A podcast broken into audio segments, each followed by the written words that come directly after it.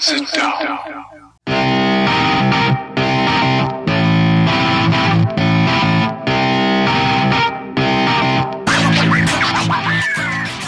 Witam wszystkich i każdego z osobna. Ja jestem Robert Kochan, a to jest Kochana NBA, najbardziej nieobiektywny podcast o najlepszej koszykarskiej lidze świata. Dzisiejszy, siódmy już odcinek będę miał przyjemność poprowadzić jak zwykle w towarzystwie mojego przyjaciela Wiara. Siema Wiaro, jak ci tam mija ta ostatnia w październiku niedziela? E, Siema Robert, cześć wszystkim. A mija deszczowo, wietrznie, e, pogoda beznadziejna, więc e, nie ma, można powiedzieć, lepszej, lepszego czasu na to, żeby usiąść wygodnie i pogadać sobie o NBA.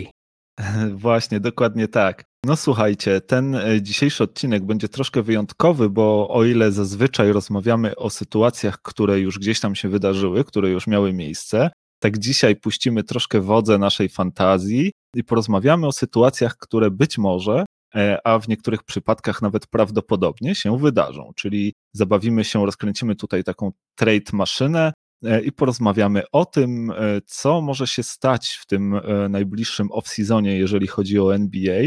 Wiemy już jakby z, dużą, z dużym prawdopodobieństwem, że kolejny sezon rozpocznie się gdzieś w okolicach Świąt Bożego Narodzenia. NBA podobno doszło w tej sprawie już do porozumienia ze stacjami telewizyjnymi i taki właśnie początek sezonu ma, ma gdzieś tam być w okolicach tego Christmas Day. Wiemy też, że prawdopodobnie będzie rozegrane 72 mecze tego nowego sezonu, no ale zanim do niego dojdzie, no to oczywiście część zespołów będzie chciało pożonglować troszkę swoimi składami, wzmocnić się i zwiększyć swoje szanse na to, żeby w przyszłym sezonie liczyć się w walce o, o tą najwyższą stawkę, o te jakby najważniejsze cele. No I właśnie dziś sobie troszkę e, porozmawiamy o, o takich zawodnikach, którzy będą na celowniku e, tych właśnie zespołów.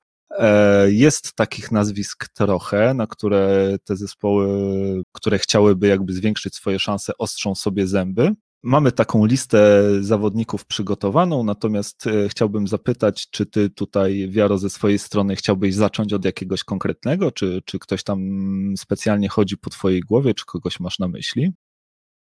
No, wielu zawodników chodzi po mojej głowie w, na początku tego okienka transferowego w NBA. Natomiast wiesz co, ja bardziej może chciałem zwrócić uwagę na to, że jest kilka drużyn, które moim zdaniem powinny w tym okienku naprawdę mocno popracować y, i postarać się o to, żeby jednak y, ten skład, tak jak mówisz, troszeczkę tym składem pożonglować mm, i zaadresować te swoje największe braki, bo są w bardzo trudnych sytuacjach, moim zdaniem, mm, takich, które mogą, można powiedzieć, zaważyć na dalszej przyszłości tego klubu, takiej, takiej dalekofalowej. No i chciałbym zwrócić tutaj uwagę na takie zespoły jak na przykład Milwaukee Bucks, o których już pewnie wszyscy nasi słuchacze wiedzą, że y, mam, mam wielki niedosyt, jeżeli chodzi o tą drużynę, jej poczynania i liczę na to, że, że tym razem ci włodarze w Milwaukee jednak się postarają i podczas tego okienka sprowadzą jakąś pomoc e, dla Janisa.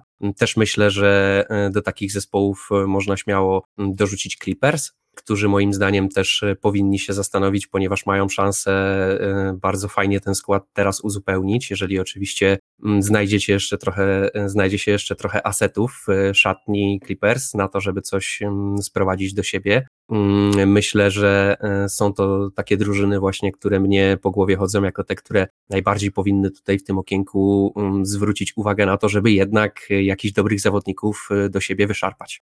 No, Milwaukee rzeczywiście wydaje się być postawione teraz w takiej sytuacji troszkę być albo nie być. Tutaj są jakby stoją przed faktem ostatniego roku, e, jeżeli chodzi o kontrakt Janisa. No i e, Janis jeszcze nie podpisał przedłużenia tego kontraktu, ciągle zwleka. No i pewnie patrzy na to, co, co Milwaukee zrobi, jak, e, jak bardzo będą w stanie mu ułatwić drogę do swojego pierwszego tytułu. I jeżeli nie postarają się odpowiednio i Janis nie będzie czuł, że ma tutaj wsparcie od swojej drużyny, no to kto wie, może się okazać, że stracą tego zawodnika. Dokładnie tak. Zawodnika, który jest, no, ciężko się dopatrywać kogokolwiek w historii tej ligi, którego może moglibyśmy przyrównać w ogóle do Janisa, tak? Janis wydaje się być talentem na, na miarę naprawdę dekady, jak nie, jak nie ogólnie ery w NBA. To może być taka ikona lat dwudziestych, jak, jak Kobe Bryant y, wcześniej przed nim, czy LeBron James, czy, czy, czy, czy wcześniej Michael Jordan, um, bo koleś ma potencjał po sufit, tak? No, no ciężko w ogóle dojrzeć, gdzie, gdzie, gdzie ten jego sufit jest. e, potrafi na boisku absolutnie wszystko i w defensywie, i w ofensywie, jeżeli tylko poprawi swoje, swoją oczywiście umiejętności rzutowe, które są, są cały czas wielką zadrą na, na, na tym obrazie, jaki Janis stara się namalować w NBA, e, no to będzie zawodnikiem kompletnym, no i wtedy już naprawdę nie będzie mu można nic wytknąć, no i wypuścić takiego zawodnika mm, z takiego zespołu jak Milwaukee, no, to jest prosta sytuacja, tak? W NBA, jak w każdej innej lidze, są zespoły, którym jest dużo łatwiej, są zespoły, którym jest dużo trudniej ze względu na swoją historię, splendor, miasto, w jakim się znajdują, potencjał finansowy, potencjał marketingowy, jakie te drużyny prezentują. Mm, to wszystko oczywiście sprawia, że takie drużyny jak Lakers, czy, czy Boston, czy, czy Golden State, czy Miami mm, są dużo, dużo bardziej atrakcyjne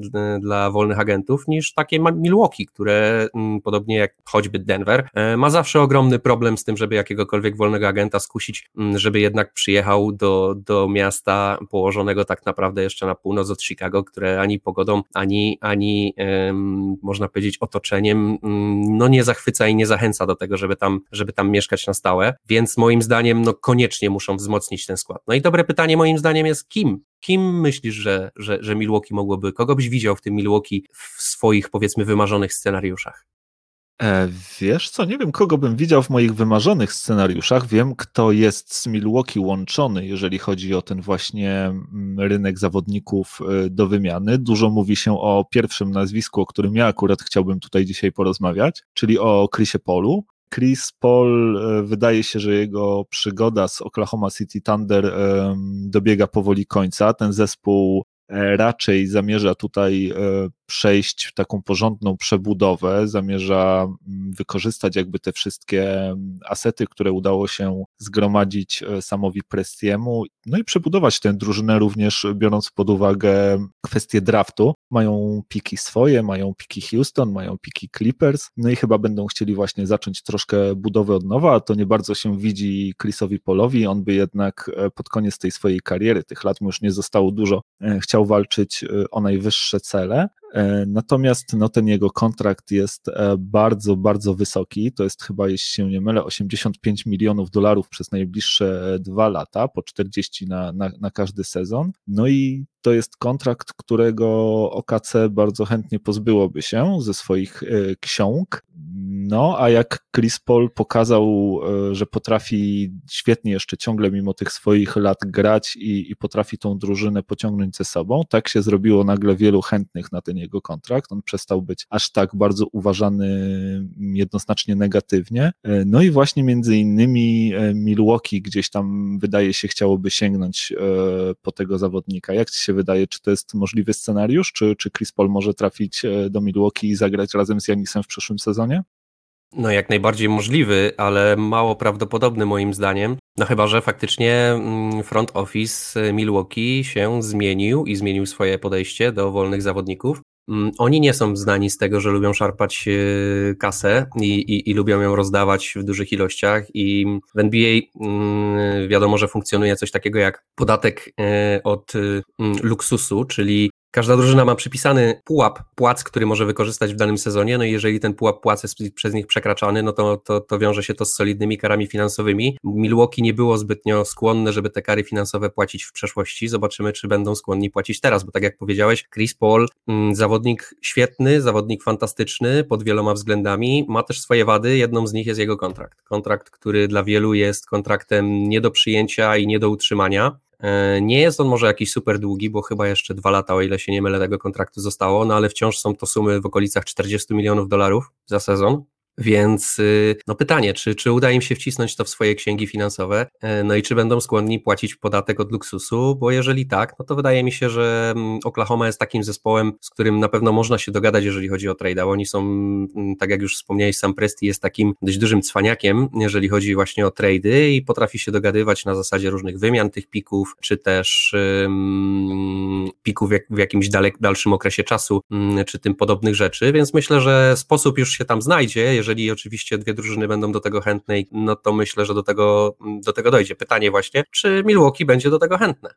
E, wiesz co, ja na pewno nie przejmowałbym się tak jak ty tym salary cap, bo musimy pamiętać, że my nie mamy tutaj do czynienia jakby z wolnym agentem, którego trzeba podpisać i dołożyć do tych zawodników, którzy już chcą, tylko Milwaukee, jeżeli chciałoby pozyskać Chrisa Pola, będzie musiało wyrównać ten jego kontrakt zawodnikami, których odda do Oklahoma City Thunder więc jakby przyjmie e, jeden duży kontrakt jednego zawodnika, no ale musi oddać ekwiwalent, e, który mniej więcej będzie wynosił w sumach kontraktów bardzo podobną i zbliżoną liczbę. Myślę, że musimy no. też założyć, że będą chcieli uzupełnić ten skład, a nie, a nie go, e, że tak powiem, wypatroszyć, żeby, żeby sprowadzić Chrisa Pola, tak? No sam Chris Paul im nic nie da, wypadałoby, żeby ten Chris Paul przyszedł, a jednocześnie, żeby ten zespół był cały czas głęboki, więc myślę, że tutaj jednak trzeba się liczyć z tym, że jak chcą myśleć poważnie o Janisie, to będą musieli w ten, mm, w ten luxury tax wejść i, i ten podatek od luksusu po prostu zapłacić. Pytanie, jak bardzo będą mm, skłonni to zrobić, czy będą gotowi na to, żeby podpisać aż taką gwiazdę jak Chris Paul i pójść powiedzmy tam 40 milionów ponad ten e, podatek, czy będą skłonni jednak podpisać kogoś,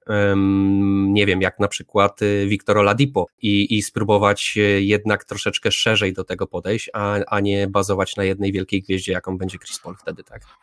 E, wiesz co, w przypadku Milwaukee akurat mówi się o tym, że za tego Chrisa Pola do Oklahoma City Thunder e, miałby pójść Eric Bledsoe, e, Robin Lopez i jeszcze jeden bodajże ze, ze skrzydłowych zawodników, więc wydaje mi się, że tutaj za Bledsoe Chris Paul to byłaby po prostu zamiana na pozycji point guarda i tutaj jakby nie musiałbyś dokładać kolejnego zawodnika do drużyny. Nie, nie musiałbyś zwiększać tego salary cap. Jeżeli chodzi o Robina Lopeza, to wydaje mi się, że z równym powodzeniem jego rolę mógłby odgrywać jakiś po prostu inny weteran grający za, za minimum e, dla weteranów, e, a, a na skrzydłach akurat Milwaukee ma całkiem dużo tych zawodników, więc, e, więc tam też e, nie wydaje mi się, żeby miały być jakieś szczególne braki kadrowe, więc e, moim zdaniem jakoś e, oni się szczególnie ponad ten salary cap pewnie troszkę się wybiją, ale, ale nie wydaje mi się, żeby to miało być, żeby to miało pójść w dziesiątki milionów.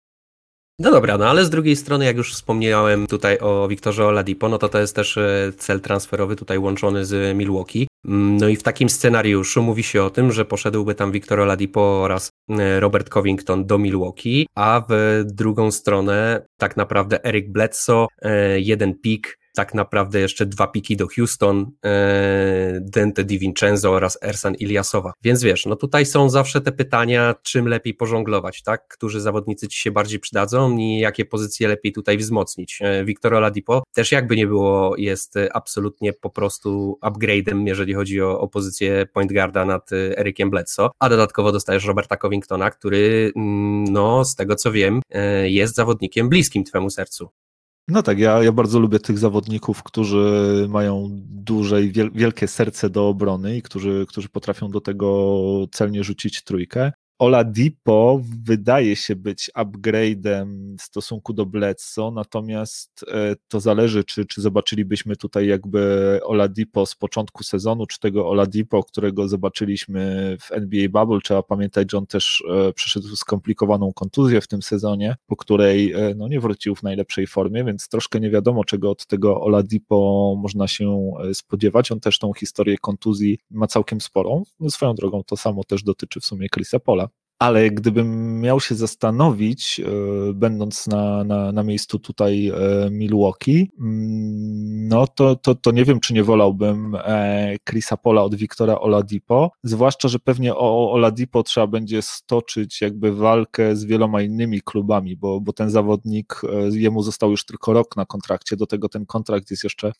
jest jeszcze tak możliwie, możliwie przyjazny, bo to tylko 21 milionów, to połowa w zasadzie tego, co, co, co będzie zarabiał Chris Paul, e, więc wydaje mi się, że Oladipo ani lepszym zawodnikiem od Chrisa Paula nie jest, a że być może nawet dużo więcej trzeba będzie za niego dać.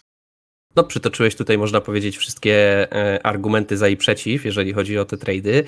No to pozwól, że zapytam Cię wprost, jeżeli faktycznie byłbyś GM-em Milwaukee, to którego z tych dwóch tradeów byś wolał i dlaczego?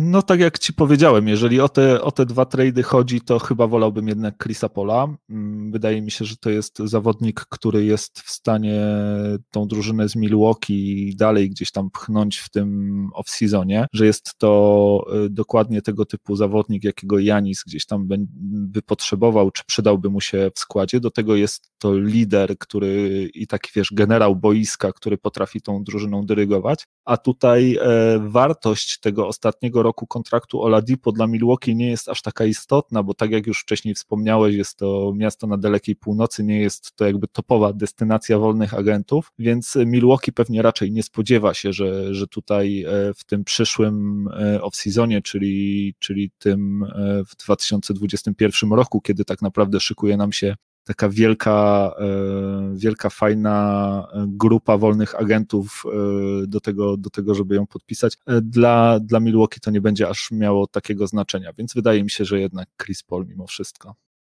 No, ja akurat bym wolał y, Wiktora Oladipo i Roberta Covingtona. Mm, zaraz tutaj powiem dlaczego, aczkolwiek chciałem najpierw zwrócić uwagę, że po pierwsze ta różnica jest tu, tutaj jakby dla mnie ten trade wygrywa nieznacznie. Też y, bardzo Chris Paul w Milwaukee mi się podoba. I chciałem właśnie zwrócić tutaj jeszcze na jedną rzecz uwagę, bo Chris Paul, jak już wspomnieliśmy o tym, nie jest y, gościem, z którym łatwo się dogadać, tak? On, on, on specyficzny charakter, nie jest taką osobą, którą wszyscy automatycznie lubią, mm, raczej Kawał jest wymagający. No dokładnie, no, no, no raczej jest taką osobą, no takim dupkiem trochę. I, a, ale akurat w Milwaukee myślę, że nie miałby problemu, żeby się z Janisem dogadać. Janis jest osobą, która naprawdę ma wrażenie, że myśli tylko o koszykówce, bierze wszyscy, całą, całą krytykę bardzo, mm, bardzo tak na, na trzeźwym okiem do siebie i patrzy na to, wyciąga wnioski i stara się poprawiać, raczej nie, nie, nie zależy mu po prostu na tym, co ludzie mówią. Mm, wydaje się być zawodnikiem, który, który gdzieś tam stara się podążać tą, tą mentalnością wyznaczoną przez Kobiego Bryanta, czyli tym Mamba Mentality. Mm, myślę, że z Chrisem, Chris Paul akurat z nim by się dogadał. Myślę, że akurat jemu te, te wysokie wymagania Chrisa Paula by nie przeszkadzały. Jedyne co mogłoby mu przeszkadzać, no to, no to ten wieczny płacz boiskowy. Tak? To, to, to ała, ała, byłem faulowany, chociaż nie byłem faulowany. Chris Paul jest w tym no, no niepobity. Natomiast dlaczego wolałbym Wiktora Oladipo i Roberta Covingtona? Mm, wydaje mi się, że Wiktor Oladipo jest przyszłościowo dużo lepszą opcją niż Chris Chris Paul. Wydaje mi się, że Chris Paul ma już najlepsze, na pewno ma już najlepsze lata grania za sobą, wciąż prezentuje bardzo wysoki poziom, ale jak długo jeszcze? Sezon dwa to, to się pewnie szybko skończy, natomiast Wiktor Oladipo, oczywiście o ile udałoby się go podpisać, o, wiadomo, jest to ryzyko, ale mógłby stanowić e, bardzo fajne zestawienie z Janisem i taki, taki, takie combo 1-2, taki one-two punch, jak to się w NBA mówi. Mm, myślę, że byłby bardzo groźny, biorąc pod uwagę jeszcze to, że, że Oladipo jest zawodnikiem bardzo atletycznym. E, jeżeli tylko po tych kontuzjach ta jego atletyczność nie ucierpiała zbytnio, bo, bo gdzieś na pewno trochę ucierpiała, ale, ale no, Westbrook jest dobrym przykładem tego, że można wrócić z bardzo poważnych kontuzji i być jeszcze na, na, tym samym poziomie atletyczności, co, co wcześniej. A Oladipo jest takim troszkę zawodnikiem jak Westbrook, tylko może troszkę bardziej jakby opanowanym na boisku. Myślę, że to byłoby świetne kombo, plus naprawdę Robert Covington do mnie przemawia. Taki gość, taki 3D, trójka i defensywa, nic więcej i naprawdę bardzo wysoka półka, jeżeli chodzi o, o ten typ zawodników. E, Robert Covington prezentuje bardzo wysoki poziom i myślę, że z Janisem i z Wiktorem Oladipo stworzyliby taki tercet y, też bardzo dobry defensywnie i myślę, że to, to byłoby, chociaż no Chris Paul wiadomo, że też jest świetnym defensorem, no ale tu byś miał dwóch takich. I Wiktora Oladipo, który też jest bardzo dobrym obrońcą, no i Roberta Covingtona, który obrońcą jest naprawdę z bardzo wysokiej półki.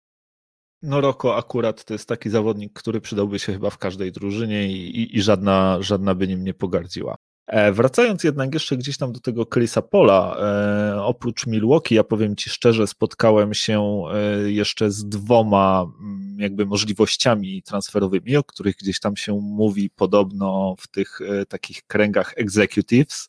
Kuluarach. I tak, w tych kuluarach general managerskich. Pierwszy myślę zaskoczy cię bardzo, drugi może zaskoczyć cię mniej, ale, ale też cię pewnie zaskoczy i ma sens. Ten pierwszy scenariusz, który, który gdzieś tam obił mi się o uszy, to jest powrót Chrisa Pola do Los Angeles Clippers. Miałoby się to stać e, w ten sposób, e, że, że podobno to miałby być jakiś taki e, three-team deal, gdzie, gdzie do Oklahoma City miałby trafić expiring kontrakt Nikolasa Batuma i, i wiesz, takie jakieś tutaj szmery bajery, OKC pozbyło, pozbyłoby się dużego kontraktu właśnie Chrisa Pola, ze strony Clippers to musiałby być po prostu podpisany i wytradowany do Charlotte Montrezl Harrell, co, co akurat wydaje mi się najmniej prawdopodobną e, opcją w tym tradzie, żeby Tres się zgodził na, na, na sign and trade do Charlotte, natomiast no, jeżeli, jeżeli dostanie odpowiedniej wysokości kontrakt, to może te pieniądze do niego przemówią, no i, i w konsekwencji właśnie Chris Paul miałby e, mieć wielki powrót do, do Los Angeles, do drużyny Clippers, w której od czasu jego ostatniego pobytu bardzo dużo się zmieniło, bo, bo nie byłoby już ani Blake'a, ani e, DeAndre Jordana, ani Doka Riversa, ani jego syna Ostina, e, więc, więc tak naprawdę Chris Paul niby wróciłby na stare śmieci, natomiast stare śmieci, z których już e, niewiele zostało. E, jak Ci się podoba taka, taka wizja? O kurczę, no, yy, no to jest yy, po pierwsze yy, chcieliśmy sobie dzisiaj też porozmawiać o takich sneaky trade'ach, takich cichociemnych scenariuszach, które, które gdzieś tam niespodziewanie mogą wziąć wszystkich z zaskoczenia. Mm, no i, no i niestety to był mój. Jestem wielkim fanem tego trade'a, e, natomiast powiem tak, no najważniejsze, że nie ma już Austina Riversa, tak? To, to nie ma Austina Riversa, to myślę, że Chris Paul może wracać z czystym sumieniem i, i, i zadymy nie będzie tym razem. Mm, ja jestem wielkim fanem tego trade'a. Myślę, że taki zawodnik jak Chris Paul to jest dokładnie to, czego wam brakuje. E, w Clipsach z Kawajem Leonardem, z Polem George'em, to mogłoby być takie trio defensywne na obronie, jeżeli oczywiście zagraliby wszyscy na miarę swojego potencjału, e, no że naprawdę klękajcie narody, tak? To, to po prostu, no kto by się temu przeciwstawił i w jaki sposób. Mm, Chris Paul jest e, do dziś dnia wybitnym obrońcą, jest świetnym boiskowym cwaniakiem, jest generałem i, i, i liderem, tak jak powiedziałeś, czego, czego wam brakuje. Mm, no i wszystkie, można powiedzieć, jego jakieś zadry z Clippersami już nie istnieją, tak? No właśnie nie do końca, bo powiem ci, że rzeczywiście Blake'a nie ma, DeAndre Jordana nie ma, do Riversa nie ma, ale jest jeszcze i została zła krew i, i jednak ta zdradziecka postawa Chrisa Pola, kiedy, kiedy razem e, z połową drużyny Houston wykorzystał tylne wejścia do szatni i tutaj zro zrobił najazd po prostu e, po to, żeby się na biednym Austinie Riversie zemścić, bo ten do niego pyszczył na boisku, no to ja to jednak ciągle mam w pamięci i ciągle mam za to do, do Chrisa Pola duże pretensje, więc e, no ta zła krew jednak ciągle została, mimo że, że, że większość właśnie tej, tych innych historii już gdzieś tam przeminęła. No to by wymagało takiego mm, zagryzienia zębów na pewno ze strony kibiców Clippers i ze strony wielu, którzy gdzieś tam z Chrisem Polem właśnie pracowali w Clippers. E, no bo tak, no Niespak na pewno pozostał po tych jego akcjach późniejszych, to jest właśnie tego typu zawodnik i właśnie dlatego mm, przez, przez tego typu sytuacje, które on generuje, można powiedzieć, każdego dnia w szatni, no ciężko się z nim dogadać. Natomiast boiskowo to jest dokładnie to, czego wam brakuje. No. Taki point guard, y, wszyscy mówią o tym, że brakuje wam centra, że to tam, no nie, no umówmy się, no na kogo tego centra chcecie trzymać, co, na Jokicia? Naprawdę boicie się Jokicia tak strasznie, że będziecie sprowadzać centra, żeby wzmocnić tą jedną pozycję tylko po to, żeby jeżeli zagracie w playoffach akurat z Denver, mieć, mieć tego jednego zawodnika, który jest w stanie Jokicia e, poobijać, tak jak, tak jak to był w stanie zrobić Dwight Howard. No nie, no myślę, że bez sensu. Myślę, że powinniście wzmocnić mm, tą, tą właśnie pozycję, na której też macie ogromny brak, czyli point guarda, e, gdzie macie, w Clippers gra tak naprawdę w tym momencie e, tylko Pat Beverly, który jest e, zadaniowcem, jest zawodnikiem od zadań specjalnych, nie jest e, boiskowym generałem od tego, żeby prowadzić drużynę ofensywnie. A Chris Paul jest takim zawodnikiem z bardzo wysokiej półki, plus świetnym obrońcą, tak jak wspomniałem. No czego chcieć więcej? No fakt faktem trzeba zagryźć zęby i, i, i zapomnieć te stare zadry i no oczywiście też wziąć pod uwagę ten charakter Chrisa Pola, no ale, ale, ale jeżeli, że tak powiem, zniesiecie to i weźmiecie to gdzieś tam na klatę, no to dostajecie w zamian zawodnika, który w każdym meczu daje z siebie wszystko, którego nie trzeba w żaden sposób motywować do treningów, czy do tego, żeby, żeby był przygotowany do meczu, czy żeby, żeby, żeby, nie wiem, był przygotowany taktycznie, wiedział, co przeciwnik będzie grał i tak dalej, i tak dalej. Nie? To jest zawodnik po prostu samograj, o ile tylko będzie zdrowy. No właśnie, no właśnie, to, to jest ta najważniejsza kwestia, bo akurat ja jako fan Clippers doskonale pamiętam te, te post-seasony wcześniej, gdzie na Chrisa Pola po prostu nie można było liczyć, bo, bo najzwyczajniej w świecie był kontuzjowany. Aczkolwiek mam też w pamięci jego świetne występy w playoffach, gdzie na przykład w serii siedmiu meczów udało się pokonać San Antonio Spurs i Chris Paul akurat rzucił wtedy buzzer beatera, więc no ciekawe, ciekawe, zobaczymy. No i pamiętaj, Natomiast... też, że, pamiętaj też, że byłby trzecim kołem w tym razem w zespole, a nie pierwszym, tak? Bo jednak Kawhi Leonard jest bezsprzecznie waszym, waszą gwiazdą i liderem boiskowym pod, pod kątem takiego, ile wnosi do drużyny, tak? Jest naszym e... najlepszym zawodnikiem. Najlep, nie, tak, nie wiem, najlepszym. czy używałbym słowa lider w złe, złe słowo, Kawaja.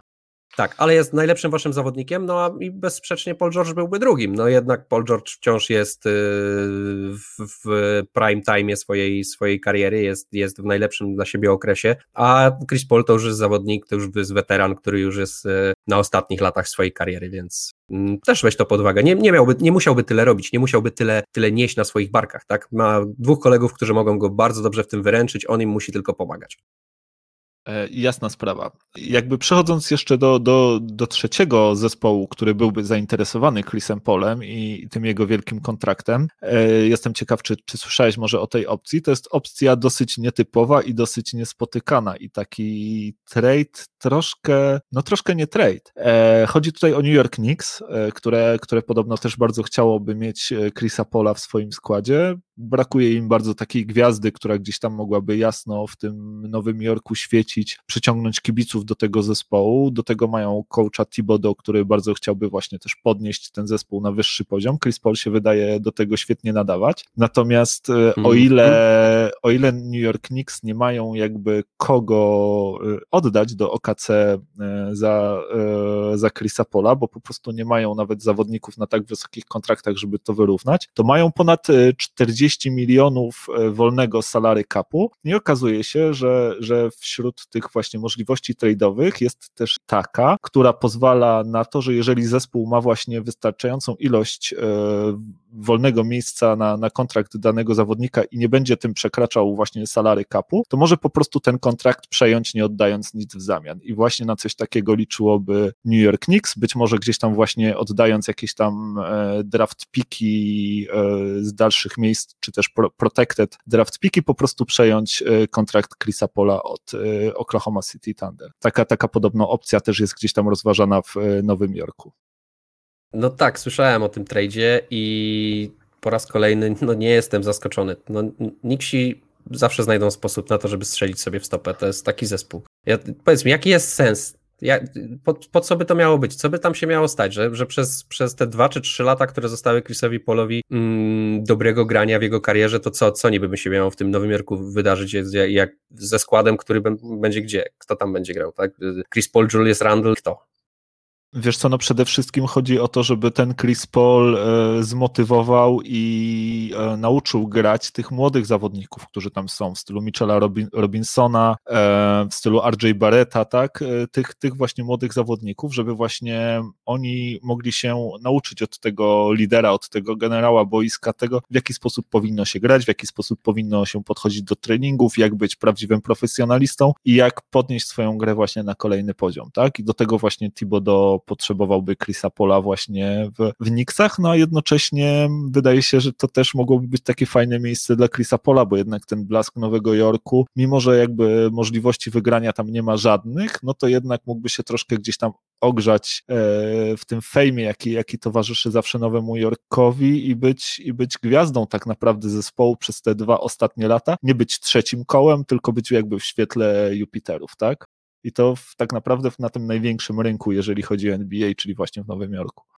Tak, to jest kolejny trade, który do niczego moim zdaniem nie prowadzi, tylko do tego, że Nixi znowu będą beznadziejni i jeszcze na dodatek będą mieli znowu w swoich książkach finansowych po prostu bajzel. Nie będą w stanie podpisać wolnych agentów, jeżeli już im się gdzieś zdarzy kiedyś okazja, żeby, że taki się znajdzie chętny do tego, żeby tam przyszedł. Nie no.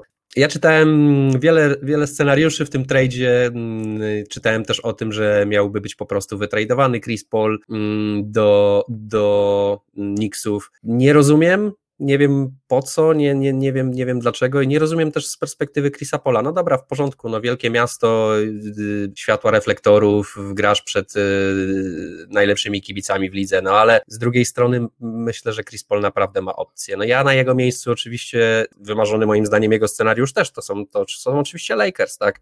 Nie, nie, nie mają kogo Lakersi oddać. To Le ja, no ja się zgadzam. ogólnie mają mocno związane ręce, jeżeli chodzi o, o rynek transferowy. Zgadzam się, zgadzam się, ale to myślę, że on bardziej celuje w takie rzeczy. Myślę, że tak z jego perspektywy patrząc, tak? Myślę, że on jednak yy, myśli o tym, żeby gdzieś tam grać o mistrza. Myślę, że już zdecydowanie bardziej by mu się podobała perspektywa grania właśnie z Janisem, czy z Kałajem i z Polem George'em, yy, niż z młodymi chłopakami w Knicksach. Myślę, że wiesz, no Pamiętaj, że mówiło się o tym rok temu, jak Chris Paul przychodził do mm, OKC, że ci młodzi tam będą mieli y, no trochę pod górkę teraz, tak? Nikt się nie spodziewał tego, że Chris Paul tak się zaopiekuje młodymi i będzie dla nich takim powiedzmy wzorem i, i, i, i przykładem. To jest takie trochę nietypowe z jego strony i też dużo osób mówi o tym, że Chris Paul, y, gość wybitnie inteligentny, też pod takim kątem właśnie swojego wizerunku i tak dalej, po prostu bardzo świadomie i z premedytacją w tym sezonie mm, postawił na to, żeby właśnie pokazać się od tej strony, żeby gdzieś tam podbudować, wyreperować ten swój wizerunek, e, ale nie liczyłbym na to, że to jest jakaś e, permanentna zmiana w jego zachowaniu i że on w ten sposób podchodzi do, do, do swojej kariery, że jest weteranem i takim dobrym wujkiem dla, dla młodych zawodników. Myślę, że on wciąż się widzi jako po prostu koło napędowe drużyny, która bije się o mistrzostwo. No wiesz, natomiast to, jak on się widzi, nie ma tak naprawdę żadnego znaczenia, bo on nie ma jakby żadnego panowania nad swoją przyszłością. Sam Presti może go wysłać tak naprawdę, gdzie mu się podoba, choćby i do Detroit. A ten nowy wizerunek Chrisa Pola, o którym wspomniałeś, to jest chyba właśnie to, co gdzieś tam trochę kusi e, New York Knicks, którzy podejrzewam chcieliby stać się właśnie takim okace na wschodzie i, i tak podnieść właśnie swoją grę z pomocą tych młodych zawodników, których poprowadzi Chris Paul. Natomiast jakby dość już o Chrisie Polu, kolejną postacią, której, o której chciałbym z Tobą porozmawiać, to jest wspomniany już przez Ciebie Wiktor Oladipo. Wspomniałeś już o tej jego możliwości trafienia do Milwaukee. Milwaukee szuka jak najbardziej partnera dla Janisa, rozgląda się po rynku. Natomiast jest jeszcze jedna drużyna, która e, mocno rozgląda się właśnie po rynku, szukając uzupełnienia składu. Drużyna, która planuje być kontenderem w przyszłym sezonie, bicie o te najwyższe cele, o mistrzostwo. Tą drużyną jest Brooklyn Nets. No i właśnie oni, wydaje się, też mocno chcieliby tego Wiktora Oladipo w swoim składzie zobaczyć. E, jak myślisz, czy, czy to jest możliwe? Jak, jak Victor Oladipo sprawdziłby się w Brooklynie? A to bardzo ciekawe. Akurat tego scenariusza nie, nie, nie słyszałem, mm, nie dotarł do mnie. E, no wiesz co, myślę, że ponoć, sprawdziłby się świetnie. E, ponoć wymiana miałaby być właśnie Victor Oladipo, a w drugą stronę miałby pójść Spencer Dinwiddie i Jared Allen. Hmm.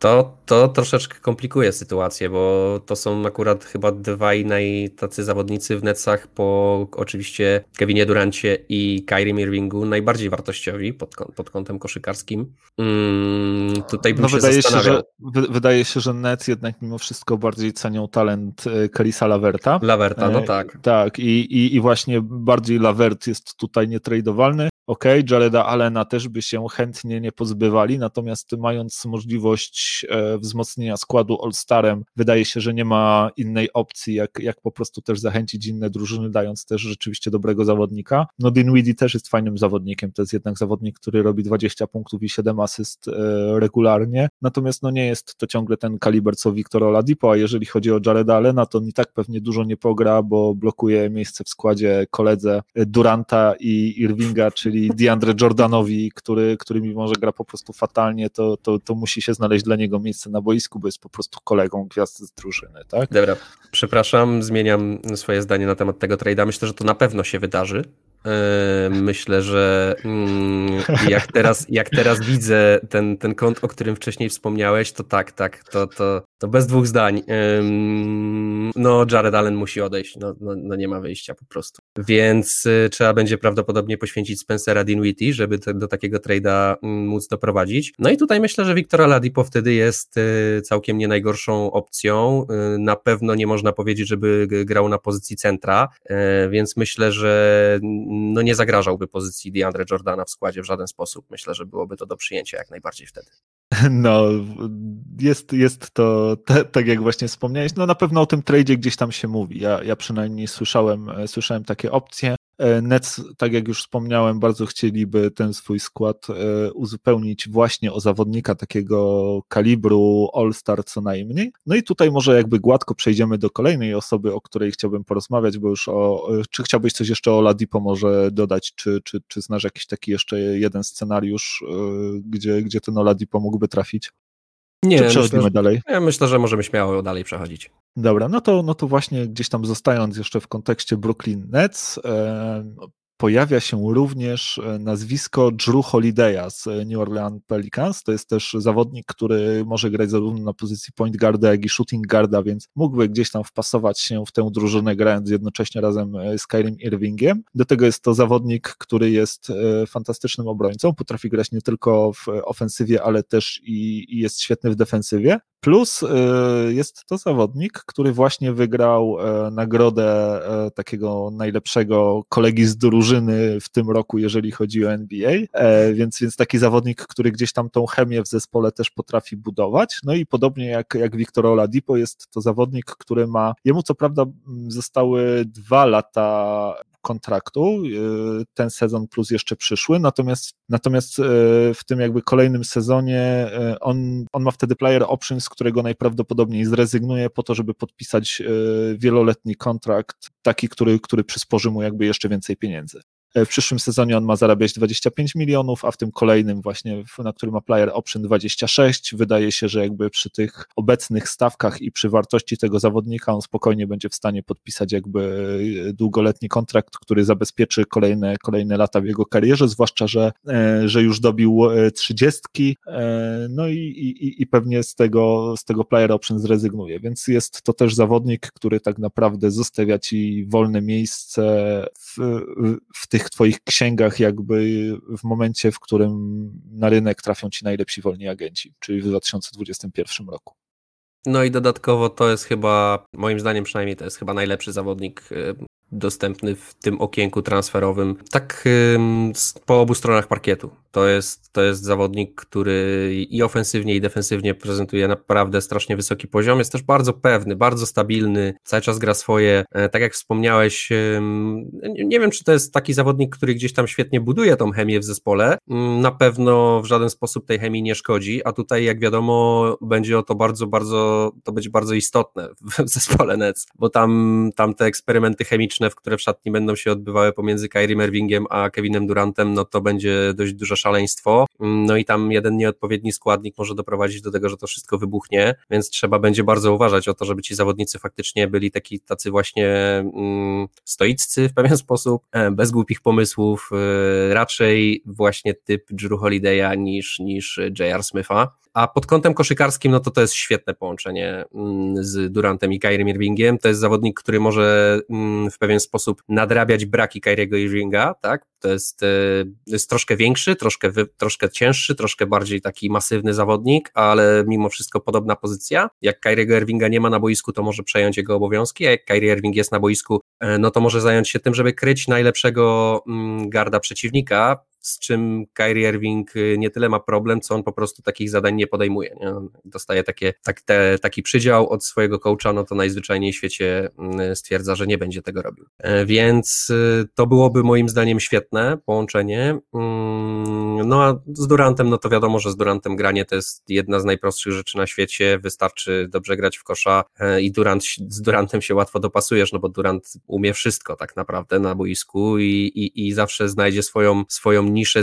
To jest, to jest jeden z tych zawodników jak LeBron James. Z nimi się po prostu gra super łatwo. Tak? Tutaj Kyrie Irving jest zdecydowanie takim bardziej specyficznym ogniwem, moim zdaniem. I, i właśnie tu się Drew Holiday wpisuje świetnie.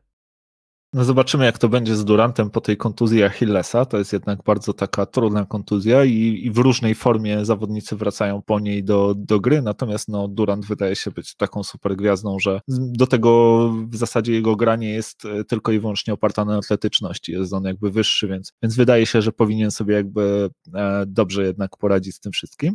Natomiast wracając tutaj jeszcze do Drew Holiday'a, jest jeszcze jedna drużyna, do której on fajnie by się wpasował, e, a która też wydaje się być mocno zainteresowana jego usługami i, i tym, żeby po niego sięgnąć. To jest Denver Nuggets, czyli, czyli właśnie twoje, twoje Denver. E, mówi się, ja przynajmniej słyszałem o, o, o takim tradzie, gdzie, gdzie tutaj do Nowego Orleanu powędrowałby kontrakt e, Garego Harrisa, który, no co prawda on już nie jest po tym sezonie tak, tak dobrze postrzegany, jak, jak, jak był wcześniej, jeszcze, jeszcze rok temu. No i do tego, do tego kontraktu miałoby być dołożona młoda przyszłościowa gwiazda z potencjałem, czyli Bolbol, siedmio, siedmiostopowiec rzucający trójki, robiący bounce pasy, przed którym, jeżeli będzie zdrowy, wydaje się całkiem fajna przyszłość. No i, i do tego jeszcze jeden, przynajmniej jeden, a prawdopodobnie dwa first round piki. E, rozumiem, że po tym, co, co przed chwilą usłyszałem z Twoich ust na temat Drew Holiday'a, tych wszystkich pochwałach, wydaje mi się, że pewnie byłbyś zachwycony tego, tego typu transferem, gdyby on doszedł do skutku. Zdecydowanie bym był.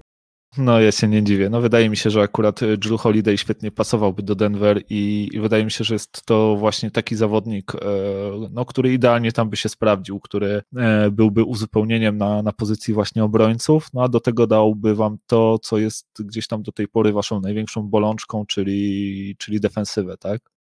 Wiesz co, to jest e, zawodnik, który wpisałby się do tego składu perfekcyjnie. No, totalny upgrade nad Garym Harrisem pod każdym kątem, tak? Pod kątem defensywnym najmniejszy, bo Gary Harris też jest świetnym obrońcą, bardzo podobna pozycja, bardzo podobne warunki fizyczne. Natomiast e, no, pod kątem ofensywnym Drew Holiday jest zawodnikiem, który potrafi kreować grę, czego Gary Harris nigdy nie potrafił. Gary Harris to jest taki zawodnik, już raz e, wspomnieliśmy o takiej pozycji, e, czyli trójka i defensywa, tak zwane 3D to jest, to jest tego typu zawodnik, natomiast Drew Holiday to jest playmaker pełną gębą, to jest zawodnik, który potrafi rozegrać, który potrafi całą drużynę poprowadzić yy, taktycznie, na boisku, no a przy tym jest elitarnym obrońcą, no i tak jak mówisz, jest też weteranem, który mógłby pomóc tutaj być, być właśnie liderem w szatni e, Denver, jakim był do tej pory Paul Millsap, z którym prawdopodobnie Denver będzie się żegnać, jeżeli nie w tym sezonie, to w następnym, no i byłby to świetny trade, no pytanie, czy taka oferta, o jakiej tutaj powiedziałeś, czyli Bol Bol Gary Harris i, i Piki Denver, które prawdopodobnie nie będą w najbliższych sezonach jakieś rewelacyjne, czy to wystarczy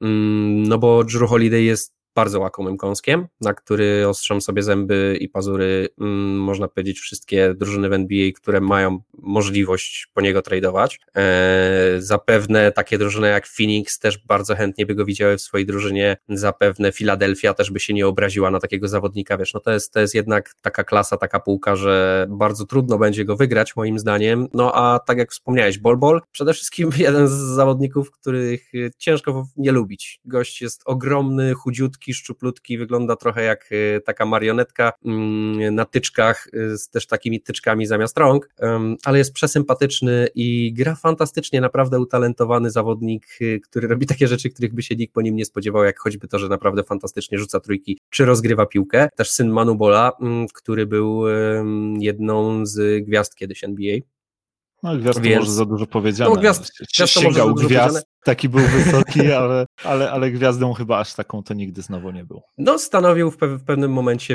y, dwie wieże w Houston razem z Karimem, czy Boże, z Hakimem Olajuwanem, więc yy, gdzieś tam był, był uważany za tą powiedzmy gwiazdę drugiego formatu, no All-Stara może takiego, ten, ten, ten kaliber, no na pewno superstarem jakimś wielkim nie był, to, to fakt. Yy, natomiast no wciąż yy, tata grał w NBA, więc, więc młody też gdzieś tam od najmłodszych lat wydaje się wiedzieć, że jakby o co chodzi w koszykówce i, i czego to wymaga, żeby stać się świetnym zawodnikiem, także na pewno będzie go szkoda, no ale czy to jest taki talent, za którego byś oddał Drew Holiday'a, będąc Pelicans?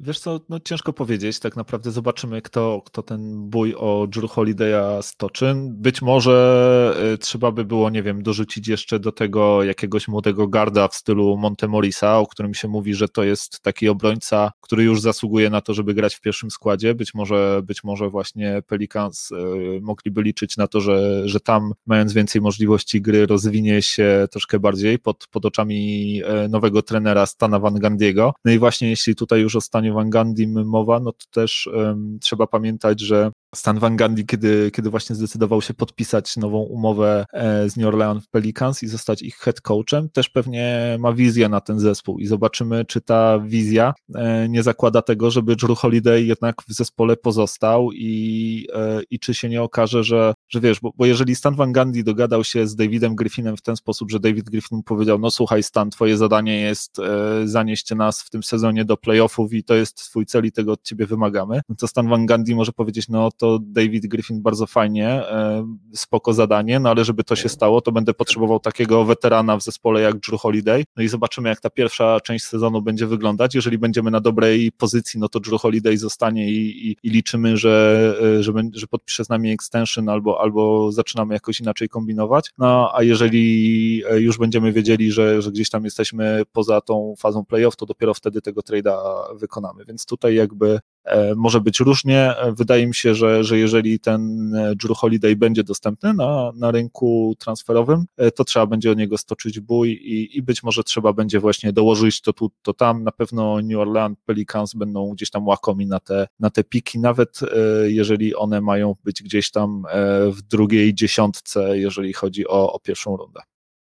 Nie, no jasne, ale ja mimo wszystko będąc pelikanami, to miałbym gdzieś świadomość tego, że zawsze pozostają Nixi, tak? W każdej chwili możesz zadzwonić do New York Knicks i powiedzieć, słuchajcie, bo chcielibyśmy wam wytradować Drew Holiday'a. Nixi ci dadzą wszystkie piki, które mają na najbliższe 7 lat, plus wszystkie swoje młode gwiazdy. E, no i pytanie, nie wolałbyś takiego RJ'a Barretta i kilkanaście pików niż y, Bolbola? Mm, ja bym się upierał, że jeżeli już Denver by faktycznie zadzwoniło, że chcą Drew Holiday'a, no to ja na miejscu Pelicans bym powiedział, że albo przychodzi Michael Porter Jr., albo nie mamy o czym w ogóle dyskutować, mm, więc myślę, że sam Bolbol to jest y, nie, niewystarczająca paczka, żeby tego Drew Holiday'a e, przytargać. Mm, wciąż oczywiście bym się cieszył, natomiast wydaje mi się, że właśnie to jest tak łakomy kąsek, że tutaj Pelikanom wcale nie będzie śpieszno, żeby go gdziekolwiek wytradować. Raczej zobaczą, poczekają, żeby dostać wszystkie możliwe oferty, zobaczyć, co leży na stole. A tak jak mówisz, bardzo możliwe, że w ogóle nigdzie nie będą go tradować, bo stwierdzą, że słuchajcie, mamy skład pełen młodych, głodnych zawodników, ekstremalnie utalentowanych i Drew Holiday się tu idealnie wpisuje. Mamy nowego, świetnego trenera, spróbujmy zajść do playoffów, nie? To jest jak najbardziej realny scenariusz, moim zdaniem. No zobaczymy, zobaczymy jak to, jak to się ułoży. E, słuchaj, e, no czas nam, czas nam tutaj leci, spróbujmy być może, ja wspomnę może o kolejnym zawodniku, który gdzieś tam e, wspomina się jego nazwisko przy okazji właśnie potencjalnej wymiany, natomiast no, wydaje mi się tak osobiście, że wszystko wskazuje na to, że on jednak nie zostanie wymieniony za nikogo. Chodzi tutaj o Bradley Billa, e, który, no, którego każda chyba drużyna chętnie widziałaby w swoim składzie zawodnik pokroju All-Star, zawodnik pokroju All-NBA, będący tak naprawdę w takim swoim prime time teraz, e, w takich najlepszych latach kariery i, i rzucający rzeczywiście też e, no, takie najwyższe w swojej karierze statystyki. Natomiast no, Wizards jasno się wypowiedzieli, że na razie Bradley'a Billa nie będą chcieli wymieniać, że, że zobaczą jak wygląda sytuacja jego współpracy z Johnem Wallem, który wraca po kontuzji. E, no i jeżeli będzie kiepsko to wyglądało i, i nie będzie żadnych perspektyw dla Wizards, to, to być może będą chcieli się właśnie e, przebudowywać już tak kompletnie i, i tego Bradley'a Billa e, jednak wymienią. Czy, czy tutaj chciałbyś coś dodać? Jedynie, że ja akurat y, Waszyngtonowi nie wierzę tutaj w ani jedno słowo i myślę, że wszystkie telefony a propos Bradley'ego Billa są odbierane na bieżąco, mm, jeżeli pojawi się faktycznie jakiś taki trade, który będzie ich, no będzie bardzo kuszący, to myślę, że się zdecydują, nie będą się tutaj zastanawiać nad tym, że jak będzie wyglądać jego współpraca z Johnem Wallem, no bez przesady ten trade na pewno będzie musiał być bardzo kuszący, ta oferta będzie musiała być na pewno bardzo kusząca, e, bo Bradley Bill właśnie niedawno też podpisał przedłużenie kontraktu i drużyna, która zdecyduje się właśnie na wymianę z jego udziałem, będzie mogła liczyć na to, że zagra w niej przez co najmniej kilka lat, tych swoich najlepszych lat w karierze, więc, więc jest tego pewnie Bradley Bill e, wart, natomiast no zobaczymy, zobaczymy co zrobią Wizards. E, słuchaj, e, na koniec, bo ty już jakby wspomniałeś o tym sneaky trade, każdy, każdy z nas gdzieś dzisiaj miał takie może zadanie domowe, żeby przygotować sobie takiego sneaky trade'a, czyli taką może nie do końca oczywistą wymianę, taką bardziej zaskakującą, która mogłaby się wydarzyć, a o której e, media nie huczą. E, ja też sobie przygotowałem e, takiego właśnie sneaky trade'a i e, jest nim tak naprawdę wymiana na linii Detroit Pistons Golden State Warriors, gdzie do Detroit miałby pójść Andrew Wiggins ze swoim kolejnym fatalnym wielomilionowym kontraktem. No i drugi wybór w tegorocznym drafcie należący do Golden State, a być może przyszłoroczny także numer draftowy Minnesota Timberwolves, a w zamian do drużyny Golden State Warriors miałby trafić Blake Griffin, który, który wraca po kontuzji. No i, i co o tym sądzisz? Jak ci się podoba taka wymiana? No to jest y, super ciekawe. Blake Griffin w Golden State Warriors. Blake Griffin, zawodnik y, troszeczkę ostatnio zapomniany. Mm, gdzieś mm, w Detroit ta jego gra no, no nie dociera do, do, do przeciętnego fana NBA. E, Detroit jest taką drużyną mm, no, z, okręgówki, można powiedzieć. Gdzieś tam próbują w playoffach e, coś grać, ale tak naprawdę ten skład jest bardzo tragicznie złożony i tam się raczej nic nie wydarzy. Oni potrzebują takiej mocnej przebudowy, a mm, w Golden State Griffin mógłby odzyskać swoją, swój blask. To jest zawodnik, który wciąż myślę e, skorzystałby z grania z point guardem pokroju e, Stefa Kerego, który mógłby mu rozdawać e, alejupy i mogłoby to być takie troszeczkę Lob City 2-0. Dodatkowo biorąc pod uwagę to, że Blake Griffin jest naprawdę dobrze zawodnikiem, który dobrze podaje, potrafi gdzieś z tej pozycji wysokiego dobrze, fajnie znajdować swoich zawodników, obsługiwać tą ofensywę i rozgrywać tą piłkę naprawdę ciekawie. Mm, no a mając takie, takie armaty, takie, takie skrzydła jak Splash Brothers, mm, no to czego chcieć więcej, tak? No co, co, co nie rzucisz piłkę na za trójkę, no to wpada ci asysta. E, więc y, no bardzo ciekawe rozwiązanie. No jedyny problem jaki tutaj widzę, no to jest oczywiście defensywa Blake'a Griffina, który jest zawodnikiem podobnym jak Steph Curry tutaj, którego, którego trzeba gdzieś tam e, ukryć w e, schematach defensywnych swojej drużyny, żeby po prostu no, nie można się było nad nim znęcać po drugiej stronie boiska, e, no bo w dzisiejszych czasach te ofensywy w NBA są już bardzo wyrafinowane pod tym kątem, no i zawsze się takie najsłabsze ogniwo w drużynie przeciwnika identyfikuje, no i gra się do bólu, można powiedzieć, na tego zawodnika, jeżeli jest taki zawodnik, mm, co na przykład w playoffach e, można było fajnie zobaczyć podczas naszej serii, tak, jak Denver Clippers grało, gdzie Nikolaj Okić sprawiał, że Montres Harrell wręcz siadał na ławie był niegrywalny. Tak? Gdzieś tam trzeba było mm, tego zawodnika właśnie ukrywać w tych schematach y, drużynowych, no a wy po prostu nie mieliście wysokich zawodników, żeby można było to zrobić. Nie? E, więc tutaj to mógłby być kolejny tak bardzo podobny problem dla Golden State, że też musieliby zwrócić uwagę na to, żeby tego zawodnika gdzieś defensywnie ukryć. Mm, no bo jak nie, no to, no to Blake Griffin też jest zawodnikiem, nad którym można się defensywnie znęcać. No i jeżeli się to nie uda, no to będzie już dwóch takich wtedy: Steph Curry, Blake Griffin, no i to już może powodować, że mecze Golden State zamienią zamienią się stricte w strzelaninę, mm, no i po prostu kto rzuci więcej punktów, tak? Wiesz co, no ja podobnie jak ty uważam, że ta e, wymiana ma jakby ogromny, ogromny sens, tak? Widzę rzeczywiście tutaj braki w defensywie Blake'a Griffina, natomiast no, wydaje mi się, że biorąc pod uwagę, że miałby w zespole takich obrońców jak Clay Thompson i Draymond Green, który, który bywał już przecież najlepszym defensorem ligi, e, do tego dołożyć e, takiego zorientowanego defensywnie small forwarda i, i masz całkiem niezłą defensywnie drużynę, a wydaje mi się też, że w drużynie Golden State Blake Griffin mógłby też nauczyć się tej ich zespołowości w obronie i, i nie byłoby to aż tak widoczne i, i nie było byłoby mm, aż takim problemem, jak, jak ty mówisz. Natomiast tutaj ja widzę bardzo duży sufit tej wymiany, przede wszystkim e, zdrowy, co podkreślam, zdrowy Blake Griffin to jest e, zawodnik, no wydaje mi się formatu All-NBA, to jest zawodnik, którego gra z każdym rokiem się rozwija, ja miałem to akurat przyjemność obserwować, bo on długo grał w, długo grał w Clippersach, zawodnik, który mm, świetnie potrafi kozłować piłkę, potrafi naprawdę fantastycznie z nią, z nią dryblować, zawodnik, e, który jest świetnym paserem, to co, to co powiedziałeś, bardzo dobrze podaje i, i potrafi znajdować kolegów, który jest inteligentny mm, na boisku, który dodatkowo nauczył się rzucać e, trójki z całkiem niezłą skutecznością, mimo że ten rzut jego ciągle wygląda mm, super koślawo i, e, i, i zawsze się boję, że, że, że coś mu się stanie, kiedy, kiedy widzę, jak on rzuca to jednak e, mimo to rzuca na naprawdę dobrych skutecznościach. E, no i wydaje mi się też, że, że, że przez to, że potrafi tak dobrze tę swoją grę e, rozwinąć, to nie musi aż tak mocno polegać na tej swojej atletyczności, z której był tak e, przecież dobrze znany. I, i nawet po tych kontuzjach, które, które przeżył, może ciągle bardzo dużo dać zespołowi, więc wydaje mi się, że jeżeli tylko Golden State wierzą w to, że, że Blake Griffin będzie potrafił być zdrowy, że, że nie wypadnie im w tych kluczowych momentach sezonu sezonu ze składu, to wydaje się, przynajmniej z mojej strony, że to mogłoby być takie doskonałe małżeństwo i Golden State mogliby wtedy dodać do, do tego swojego składu kolejną gwiazdę, której tak bardzo pragną.